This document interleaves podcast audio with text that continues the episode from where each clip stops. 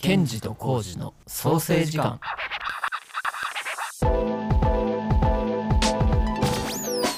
三原健二です。フレデリックのボーカルギターを担当しています。三原浩二です。フレデリックのベースを担当しています。このポッドキャスト「ケンジとコウジの創生時間は」はい。我々2人が、えー音楽の話とか世間話好きなうどんのトッピングまで、はい。いろいろなことを話す時間です。はい。フレデリックは神戸出身の4人組バンドでうちら双子です、うん。えー電車で隣の駅まで行くときは立っているのが兄ケンジ、えー次で降りようがシートに座りがちなのが弟コウジです。これ確かに俺シートに座りがちな気する。そうなんや。うん。マジですなんで知ってるんやろ。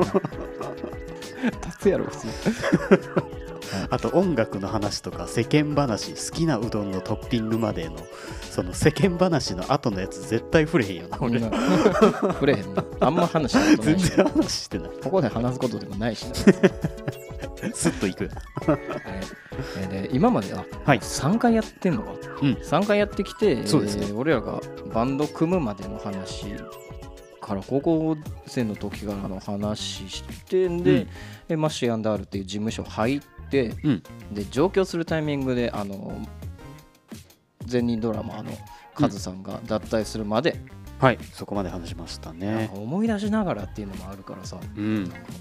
その時の気持ちみたいなのも振り返ったりするから結構長くなっちゃうそうそうそう。はい2回目もほんまはたけちゃんの話するっていう形やったけどそのカズくんの話思い出がなね。なあたくさんあったからこういっぱい話したのでで今回まるまるたけちゃん会っていう形で。そうね。ね。ドラムのたけちゃんが加入することになった経緯などを話せたらなと。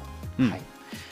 もともとえっとカズさんがうん。そのえっと2015年の5月ぐらいにえっとフレデリックからさよならしますっていう話をメンバー内で知ってて。うんうんうん。で実際あのありがとうございましたってそのカズさんフレデリックから卒業しますって言ったのはもう9月やったんやけど、うん。まあ、裏でももちろんその制作っていうところではいろいろ動いててうんうんうんそのその時俺ら2015年の11月に発売した「オートチューンっていうミニアルバムのレコーディングを、えっと2015年の7月8月ぐらいにしとって。うんうんうん。でももうその時のそのアルバムとかはもうその新しいドラマーとしっかりやっていこうという話になってうんうんうん。じゃあドラマーを探そうかっていうところに話になった時に、うん。えっと、俺らフレデリックメジャーデビュータイミングからずっとお世話になってるエンジニアの中野さんっていう方中が野さんね。おられて、うん。その中野さんっていう方がえっとたけちゃんを紹介してくれたよね。そうそうそう。そう。でもう忘れもせんけどな。その今から遡ること6年前2015 6年。その初めて会ったうん。世田谷区の居酒屋でうん「武尊君は何歳だったっけ?」みたいな話をした時僕ああ一番初めに中野さんに紹介された時に32歳のドラマーって言われたそうそうそうその頃俺は25歳。そう。たかな56とかやから。結構年上な人入るなみたいな。しかもさどっしり構えとるしさ たけちゃん自身もさ穏やかやけどちゃんとこう自分に柱があるからうん。なんかそう見えたんよな。あそうだよな。あ年上なんやって思ってたんやな 最初。めっちゃおもろかったよな。いやし今もう俺ら32の代やんか。うんうん。変わってないやんだけ変わってないな。だからそうあの時ほんまに32歳の竹ちゃんやったとしても分からん、うん。あー。なんかそんぐらいもうすごいしっかりしてる方やなって。いそうそうそうそう。う印象で。後からな同い年って聞いた時びっくりしたよ でなんかその居酒屋の日はなんか、うん。そう32歳っていうのを事前に聞いてたからうんうん。別に年聞くまでもないみたいな感じでバーって喋ってたけど途中ぐらいでえ同い年みたいな話になって。そうかそうやそこで結構なんかまあ同い年やったらこの世代やんねみたいな感じで盛り上がったりとかしてね。ー。なあなんかすげえ仲良くなった記憶があって、そっからかなでスタジオ入ってみたらやっぱりすげえいいしうん。その楽楽曲フレデリックの楽曲っていうものをすごいあのよくしてくれるみたいな存在だったね、そうやな。やっぱ音楽的知識にしろうん。やっぱ熱意にしろ、まあ、センスにしろか。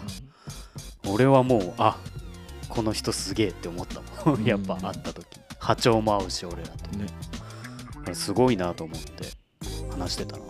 なんか俺結構そのオートチューンのレコーディングでもその後のフレデリズムのフルアルバムのレコーディングでも思ってたんが、うん。そのなんやろなバンドって結構話し合ってさこうこうこうしていこうとかボーカルもっとこうした方がいいんじゃないとか、うん。このリズムにしっかり合わせていこうぜとか、うん。なんか話しながらその成長していくもんやったりするやんか。うんうんその自分たちのスキルを上げていったりとか。うん。なんかたけちゃんってそれももちろんあるんやけどうん。なんかプレイ自分のドラムのプレイでこここういう風にしたらなんかボーカルのニュアンスとかもっと良くなりそうだよねみたいなのをなんか音でその教えてくれる感じがあったんやななんか俺の感覚では。でこのリズムやったら俺こうしたいなっていうなんかアイデアが結構出てくるドラマやと思ってたねずっと。なんかそういう印象やったんなずっと。うんそれで俺はなんかオートチューンあたりから結構ボーカルのニュアンスを変えていきたいっていうのをすごい感じててでなんかそのオートチューンからフレデリズムのあのになっていく時期で俺の声って結構変わっていってるやんかボーカルのニュアンスが、なんかそれをを変わろうっていうきっかけを与えてくれたのはたけちゃんのあプレイヤーと思ってる。ななんかやっぱドラム主体というかさ、うん。すごくこうドラムに向き合ってるからこそそこばかりを見てるかと思いきやこうすごい周りのこと見てるよな。なんかなって感じるドラマやな、うん。自分のドラムを通してバンドがどうなっていくかっていうところまで見越してる感じがあるなう。んうんうそれぐらい素晴らしいプレーもするしなんか人としてもすげえいい人だなっていうのがある、うんうんうんなんか今でこそさなんかもうめちゃくちゃおもろいやんだけじゃん。そうやな。でもなんか普段結構めちゃくちゃいい人っていう印象があるよ。そう。やななんか結構なムードメーカーでもあるし。そうやな。なんかうちそれぞれがムードメーカーやけどたけちゃんなりのムードメーカーがあるよ。だからすごいこうやっぱなんかこうまあサポートの時期を経てうん。こう一緒に、まあ、フレデリックとしてやることになったわけやんか、で俺もその出会ってからいろんなことを感じるんやけどまあ俺はすごいこう曲を作ってる側としてベーシストもとしてもないけど、うん。こう相手のことを結構気遣えるんやな、うん。なんかこう俺がすごいたけちゃんのことを好きになってあこの人と一緒にバンドやりたいなって思ったきっかけなんやけど、うん。ちょっと人が疲れたりしてる時とかに、うん。スッと言葉させる人なんよな。たけちゃんってでそれドラムも同じでうんなんかアレンジにしろここ必要やなって思うところをうん自分はこの役割なんじゃないんかっていうことをすごい立ち回ってやってくれる感じがあうんって、我は強いやん。そもそも。強いね。我がめっちゃ強いねんけどこう周りを見れてるっていうなんて繊細かつこう落ち着いて物事を見れるっていうか俯瞰から見れる感じ。がすごいやっぱドラマーとしてというかバンドのな俺はすごいドラムってバンドにとって大切なもんやと思ってるし俺らがやってるじゃ、まあ、音楽性だったりにとってもすごく重要なうんうんポジションやとは思ってるから、なんかそこを担う人って相当ななんていうかな重みがあると思ってて俺、うんまあ、曲を作る側の人間だったりこうあ楽器と違って自分の体から出すボーカルっていう存在とはまた別のすごい大事なポジションであって、うんだからこそなんかどういった人がいいんかなっていう中でやっぱたけちゃんはすごい存在感やったなと思うん。う、うん。いやなんかあるよな。その一つの物事に対していい部分と悪い部分っていうのははっきり見えてる人やと思ってるああそうやな。たけちゃんってそのの自分の友達のバンドのドラマーとかを見た時にうん。なんかそのこの人のいい部分はこういうこうこうこういうところだよねでも悪い部分もあるよねっていうところもちゃんと理解してる。そうやな。そのいいところだけを言うんじゃなくてそこのいい部分の裏に隠されてる悪い部分っていうところもしっかりなんかその言葉の中に入れてちゃんと伝わるように話したりとかうんするような人やと思う。なんかうん。優しいところもありつつその言葉の中に厳しい部分もしっかり入れるみたいな。うんなんかそれはあのその人に期待してるからとか。うんうん。なんかそういう自分が発する言葉にものすごい責任も持ってるしうん。なんかそれを伝えるからこそなんか自分の自分自身も頑張らないとみたいなうんところを持ってるなっていうのはなんか話してる時にすごい感じててな。んかサポートやってる時から結構たけちゃんがもともとサポートで俺らについてくれてた時からうん。なんかそんな意識やったかも。うんでその2015年にはい。の夏ぐらいからたけちゃんがそのレコーディングで入ってくれてそこからもうレコーディングも叩いてもらってるしライブも叩いてもらいたいっていう話をして。うんうんうん。でそこからもうあの2年ぐらいか。ずっとサポートっていう形でうんうんうんうん。ついてもらってて。うん。なんか初めの方は俺はす思ってたんやけどなんかそのサポートメンバーとしてのたけちゃんっていう存在がすごい俺の中ではでかかったんやんか、うんうん一番初めは。うんうんでもうこの三原健二三原浩二赤頭隆二の3人でフレデリックはやっていこうっていう気持ちがずっと固まってた状態だったから、その頃な結構話したもんななんかもともと俺はそんなにそのたけちゃんをあのメンバーとして迎え入れるっていうのでずっとやってたわけではなかったんやんか、正直、まあ、それはまああのメンバーにも話したけど、うんうんサポートとして1年ぐらいやってた時にうん。うんそのメンバーからたけちゃんをどうすしていくかみたいな話をちらっと聞いたんよ、なんかコージってその時結構初めからもうメンバーとして迎え入れたいみたいな気持ちやったの？俺もでもメンバーの気持ちとかいろいろやっぱ俺だけで判断できることじゃないなって思ってたからその時期結構そのケンジの意識だったりリュウジの意識っていうのを聞きながらって感じやったな、うんもうでも ワクワク感はあったよな。この人と一緒にやったら面白いことになるんじゃないかみたいな。うん。なんかそのサポートメンバーとしてのたけちゃんとうん。その正規のメンバーとしてのたけちゃんとして見るって多分全然違うと思うやんか。そうやな。プレーとかそのなレコーディングのな迎え方とかも全然違うからな。なんかそれこそその昔俺と浩二2人でそのメンバー募集してた時にさ大事にしてたそのプレーがめっちゃいいからその入れようやっていうことじゃないと思ってるっていう話してじゃないってたな。なんかやっぱその人の人間性とかにも触れた上でバンドとしてどうあるべきかみたいなうん。をあの考えることの方が大事やと思ってたから。うんなんかその時にもともとサポートメンバーとしてあの手伝ってくれてたたけちゃんが正規メンバーとして入る時にこのバンドとしてどうなんか広がっていくんだろうっていうことを意識し始めたのがその2016年ぐらいかな俺は。うんになんかそういう目で見るようになったっていうかたけちゃんがメンバーとして入ったらどういう話になるんやろうなとかどういう話をしていくんやろうこのバンドでみたいなのをすごい考えるようになってた。うん。でなんかそういうのを意識していくとそのコーチが言ってたようにその言葉のなんか一つ一つにその包容力もあるしうん。とか人のことを考えた上でその人をなんか伸ばしたりとかする。そうやな。長所があったりとかそこに俺はなんかやっと気づけたっていうのがあってうんうん。バンドとしてっていうところ以前に人として素晴らしいなっていうのもあっうんたしなんかその1年間俺がそこをサポートメンバーとしてあの見てた期間の中でやっぱ俺のボーカリストとしての成長がその1年間の中であってうん。それってなんでなんやろっていうことを同時に考えたらやっぱたけちゃんのおかげやったなっていうのもあったからやっうんぱこの人が入ることでバンドにもたらすなんか貢献度というかは本当にものすごいものなんだろうなっていうのもすごく感じてそうやな。サポートメンバーの時のたけちゃんってそのあくまで自分はドラマーとしてしっかりやっていくけど、うん。そのバンドのことにはまあもちろん口出しすることはないやん、うん。そのサポートメンバーやしなんかバンドの方向性とかうん。出していく楽曲とか、うん。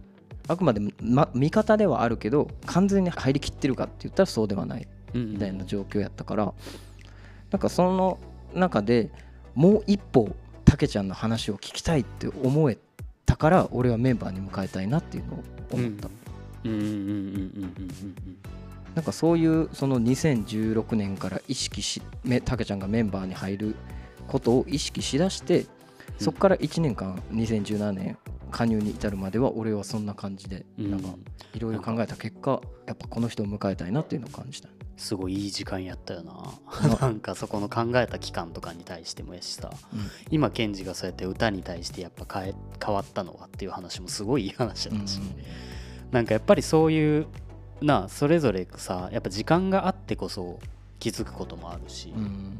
あその中でさまあ年数経ってきてまあこんな4人が楽しくやってるわけやんか、ね。今も。な熱持ってさうん。何かに向き合えてんの。振り返るとやっぱその時間っていうのもすごい大事な時間やったなっていうのは思うの。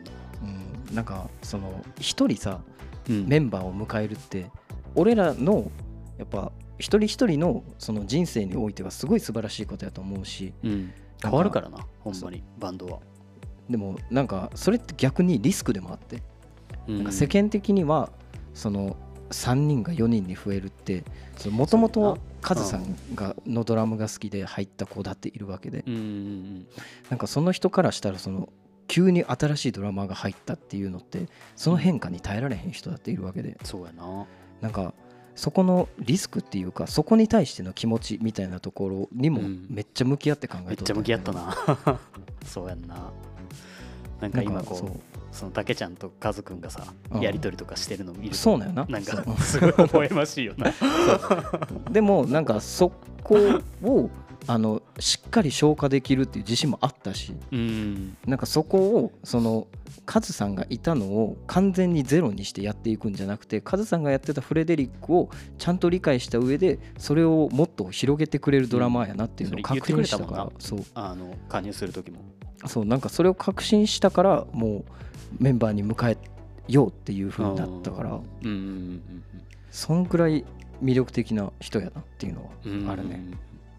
いやーそうやなそんな出会いやったな、うん。どうしようたけちゃんのこと褒め殺しやで。でもなんか、うん。くそくっそうってなんや。2017年まではそうやったってことでしょ。こっから2018年。あいつさほんまみたいな話しようかそんな。いや俺ら助かってます2017年はそう思っとったんやけどなみたいな。ほんまにね。でもなんかこれから続く10年20年30年っていう、うん。なあのフレデリックの音楽人生において必要な人やなって思ったからもう加入してもらったっていう形ですね。うん。まあやっぱそのその竹ちゃん加入の瞬間っていうのがやっぱグッときたしな。グッときたな。あの2017年のカミング神戸。うん。俺らのそう生まれ育った地元神戸の一番お世話になったフェスでトリやらせてもらってうん。その時にあの重大発表ですって言って高橋健がメンバーになりますって言わせてもらってその時にやったオンリーワンダーとかも忘れられへんしな。あの時の歓声がすごかったもん、なあ。うん、風感じたもん。風感じた わーっていう風を感じたバッって言って。あーなんかあ俺らにこれだけ期待してくれてるんやなっていうのをすごい感動したよな、なあ。そういうのもあって、まあ、高橋健が加入してそこからフレデリックがまた始まっていくというね、うん。ねはい。まあそんな話でしたが。え。うわなんか毎回すごい エモーショナルな気持ちになりますね。そうやな。ソーセージ感は。ああったね。もっと話したい話もあるしな そうやな。うん。今回はこんな感じでお話しさせてもらいました、えーまあこっからもまあ話していく話もアリーナの話とかになってくるかな。それこそ神戸でやった、フレデリックのここから第一章はいねろいろ終わそっから第二章にみたいなうん。話とかもしていけたらな。進んでいけましたからねそこから、ね。いやもうあれやな。なんか1年とかをなんか20分とかで話すのはすごい、ね。なんかな。うん、うん。難しいけどなんか思い出に浸れるからすごい楽しい時間でもあるね。そうですね。引き続きいろいろ話していきたいと思いますので、うん。ねあのまたなんかサブスクのフォローなどもはいお願いします。うん。また話しましょう、はい。はい、ということでありがとうございました。ありがとうございました。ケンジとコウジの創生時間